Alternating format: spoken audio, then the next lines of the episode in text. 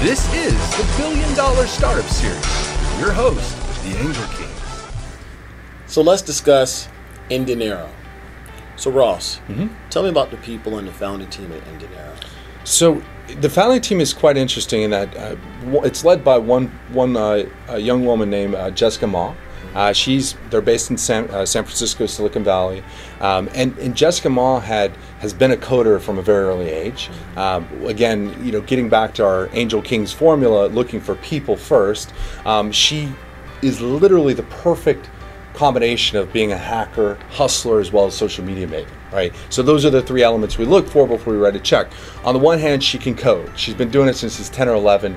Uh, on the other hand, she can drive business. And oftentimes, by having being a young founder, uh, particularly where we need more and more females like, uh, you know, strong females like her as a CEO, that's driven a lot of business. Uh, so I think she fits all elements in social media as well. She gets a lot of press for that. So she fits all three uh, in that way for our people part of our formula. Gotcha.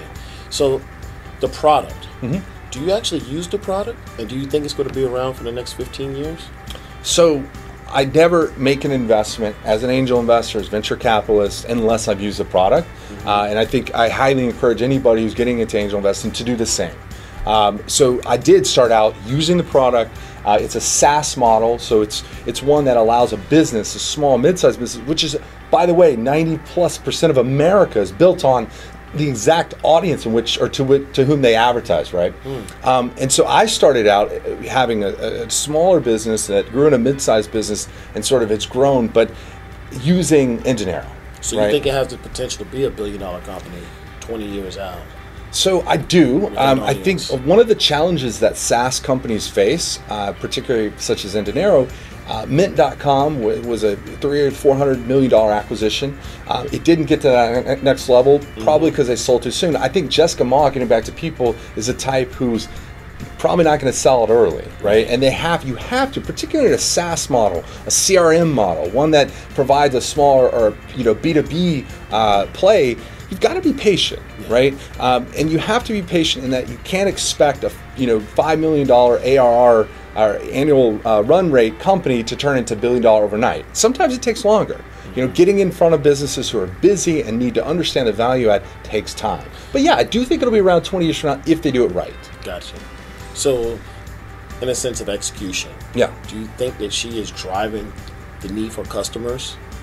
She is, um, and, and one of the things we look for at Angel Kings is how do they, how do you build a community, a community that evangelizes your product, so you almost don't have to spend as much. And I can tell you from a personal standpoint that having, you know, uh, you know, ha- every business needs accounting, right? Nothing in life is certain but death or taxes, Right. and so there's going to be a need for it, right? And and hooking up, and essentially what Indinero does is it syncs up to your accounting, QuickBooks, as well as your bank, and sends you a really nice platform in which it uh, gives you analysis or analytical metrics on your spending.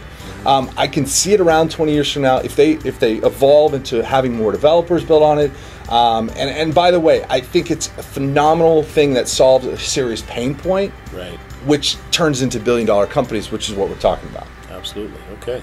Um, well, their timing, their timing in the market couldn't be better. Um, when did they come into the market, and how do they plan to exit? Are they going to be uh, acquired? Are they looking to be acquired, or are they looking to build a platform to IPO? So the biggest thing you need to look for as an angel investor is how do you get your money back, right? The, your IRR, the or your ROIs. It's it's uh, one of the most common expressions. Why not put your money in the public market? And Indinero, in that in this particular case, they're doing major hiring. I know they're hiring hundreds of people and uh, across different countries, and and I believe they'll continue to partner with some of the big players. You know, in this space that they face, they've got Intuit, QuickBooks. I think what they're probably going to do, my guess, is to partner first, and then either figure out whether they're an acquisition target or an IPO themselves. Major upside, and I'm really looking forward as being an investor in Dinero to seeing that liquidity event, which is what every angel investor should be looking for. So uh, it's a great company, and uh, I, I only look. I, I think it's got a seriously bright future. We've got a rankings about it in our book and on our website as well. So Well, thank you so much, yeah, Ross. no problem. Thanks for your strong advice today. If you want to learn more, please visit angelkings.com. Learn how you too can invest in America's next top startups. Visit angelkings.com today.